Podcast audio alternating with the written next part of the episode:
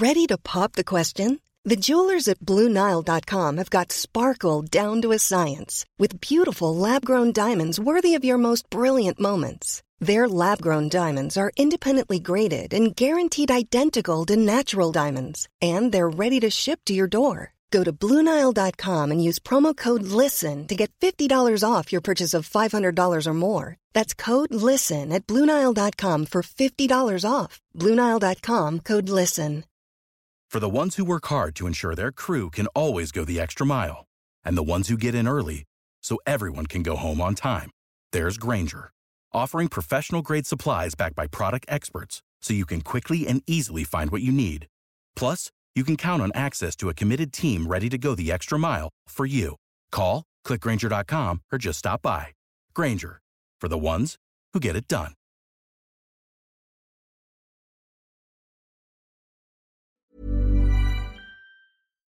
It's getting a lot warmer. We were talking about this as the week's gone by. Uh, 2000 and since 2002 we've had the 10 hottest years in history. Some people might say oh my goodness there's another lovely day today but we should be worried. We should be concerned. Climate change cannot be ignored. Let's speak to Declan Allison from Friends of the Earth. Declan good morning.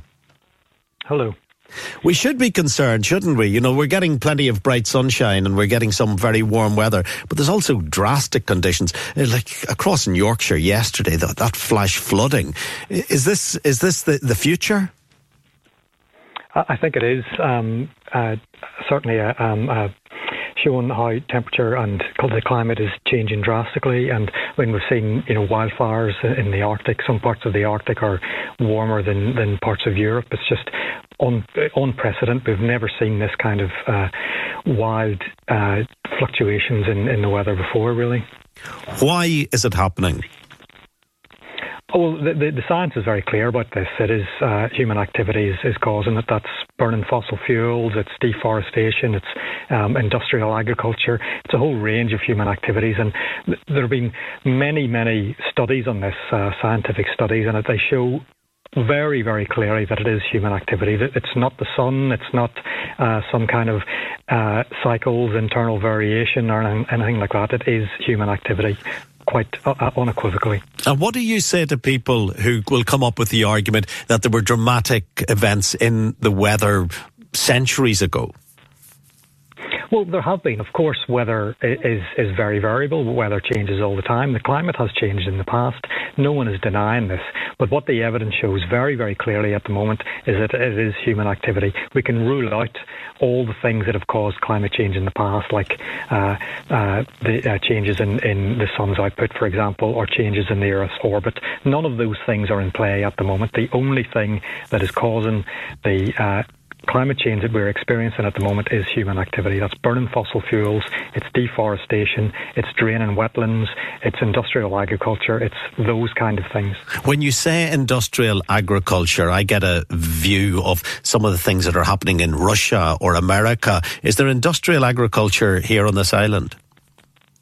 Oh, there is, of course. Um, we quite recently we've seen a, a, an influx of, of uh, developments for um, huge pig units, for huge uh, chicken units, and they're spewing out huge amounts of, of uh, pollutants like ammonia. Um, causing water pollution, causing air pollution, and also there, there's uh, a lot of inputs into that, energy inputs in um, in uh, antibiotics and, and other chemicals that are that are used in it. All of those are very carbon intensive. They use a lot of fossil fuels. So undoubtedly, uh, industrial agriculture is, is a contributor, and we are part of that problem. Farmers will argue, of course, they are the custodians of the countryside, and but for the farmers, th- this place would be a, a mess. What, what what do you say to those who speak loudly on behalf of farmers? Well, I don't think the evidence supports that claim. I mean, certainly we need farmers, we need people working the land, we need we need a, a productive land. But the way it is being produced at the moment, the way food is being produced, is is unsustainable. It is um, not only producing large uh, uh, uh, numbers of, of um, greenhouse gases, it's also producing other pollutants like ammonia that is uh, polluting the air, polluting the water. 98% of our protected lands are um, at the threshold of, of uh, pollution levels, um, so or above the threshold, I, sh- I should say. So there is massive damage being caused to the countryside, to the environment by the way we're farming land. So that so we need to change the way we're uh, so the way we're producing food, I should say. So we need to change the way we uh, produce food, and that means getting back to uh, uh, more extensive uh, forms of agriculture. So, um, you know, we used to have farmers who would have some pigs, some chickens, some cows, they'd grow some, some crops. We need to have that kind of thing again. We need to get trees back onto the land. Um, we, we need to. Um, so trees, for example, are, are, great. Not only do they uh, suck down uh, carbon dioxide from the atmosphere and help to alleviate the impacts of climate change, but they also stabilise the land. They suck up a lot of water, so when it rains very heavily, the trees will help to stabilise the land that prevents flooding further downstream. It means uh, animals can graze longer. They've got shade in the summer, they've got protection in the winter. They're not damaging the land, so they don't need to be brought indoors. So there are tremendous benefits to this, but instead, what we see are trees and hedges being ripped out of farms. So we need to reverse that. That's one of the first things we could be doing. And the fossil fuels, you keep referring to them as one of the main reasons why we've got climate change, the burning of, of fossil fuels. On, on the ground, where should we be feeling our guilt? well, I would say don't feel guilt. That's that's a very bad uh, motivator because that tends to cause inaction. People think, "Oh, it's just terrible. There's nothing I can do about it," and so nothing happens. Feel positive about it. There are positive things we can be doing. And I mean, obviously, there are individual actions people can be taking. They can uh, drive less, use public transport, walk or cycle, or if you have to drive, you could be using an electric car, for example. Um, insulating your home to make it more energy efficient, uh, getting AAA rated appliances, all of these things people could be doing.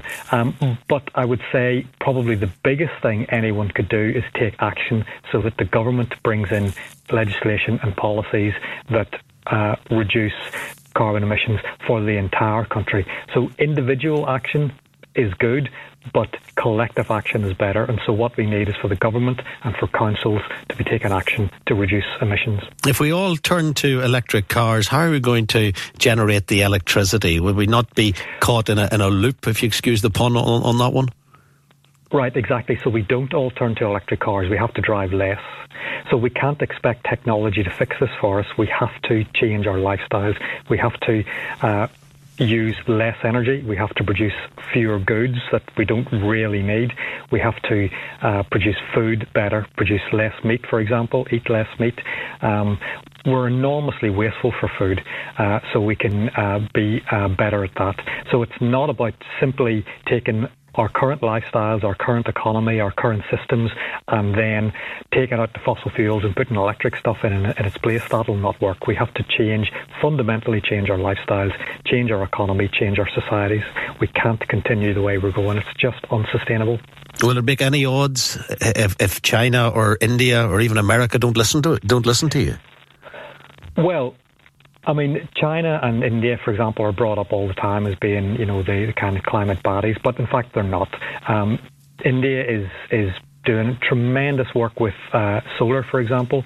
Uh, China is creating huge um, uh, eco cities. Um, but also, we have to remember these people have a lot of, these countries have big populations but the, the emissions per person that they produce is much, much less than the average Irish person, the average British person, the average American, much, much less. So what we have to do is get rich countries to reduce their emissions down to a, a kind of a global fair share, an average fair share. Uh, China is a slightly above that. India is about where that is. So China has a bit to do. India is, isn't the problem. We are the problem. We have a historic um, uh, responsibility and we have a current responsibility and we can't ignore that by saying oh it's China's fault or it's India's fault they're not doing enough. And but we by, have to take action. by we you mean Europeans? Europeans yeah absolutely. Europeans Australians uh, Canadians Americans the the industrial uh, world, we have to take action. We are historically responsible, and we're still currently most responsible. I'm having this one-sided conversation at the moment, and uh, people who don't buy into your theories will be shouting at the radio. But the reason that you're on at our invitation, uh, Declan, as a representative of Friends of the Earth, or indeed a representative of any of the environmental agencies or, or, or charities, is that people are worried about the statistics of the 10 hottest years being since 2002. If if you're worried about Brexit, you should be worried about this a hundred times, a thousand times more than being worried about Brexit. So it's a discussion, it's a conversation, it's it's a chat that we we need to have. People people there's an absolute uh, uh, what's the best term for responsibility to have yeah. the conversation, isn't there? Absolutely, absolutely. And it has to be an evidence based conversation, and the evidence is overwhelmingly on my side. It's not on the side of those who say it's not happening, or it's not bad, or, you know, it's not humans, or whatever. Um, the evidence is on my side overwhelmingly. There's no question about that. And if we don't take steps, if we don't listen to those who make your argument, uh, and a suggestion that very, you know, large numbers of people aren't listening. If we don't listen, what's the, what's the future for, for the planet over the next hundred years? So, what the science says is that we have to uh, cut our emissions uh, quickly and drastically, and we have to uh, do that in order to stay below about 1.5 degree temperature rise above industrial levels, and we're currently about one degree above industrial levels. Um, two degrees is getting very close to a, kind of a danger area, but we're on track at the moment on a business as usual. We're on track for about three degrees or possibly four degrees by the end of the century. So that's you. I mean, it it, it sounds like like scaremongering, but what that really means is that we're approaching um, extinction level events. So in the past, when we have seen high uh, temperature rises like this, they have been associated with um, extinction events, and that's what we're looking at. And what that could be is the extinction of civilization, it, but what it will certainly mean is the extinction of large numbers of, of other species, plants and animals. So we can, we, humanity can probably survive in some form at three degrees or four degrees or five degrees, but many, many other uh, living uh, creatures and plants on this planet won't. And that's a simple reality. That's what the science is telling us absolutely clearly. So we have a responsibility not only to ourselves, but to others on the planet. Declan, really appreciate you coming on. It's it's a perspective on life, but it is without doubt something that I think people are listening to more now than they would have if you had been on 10 years ago. And the conversation yeah. was to the fore 10 years ago, and people weren't really listening. Maybe now they are. Uh, thanks for coming on. Thank you. Thank you. That's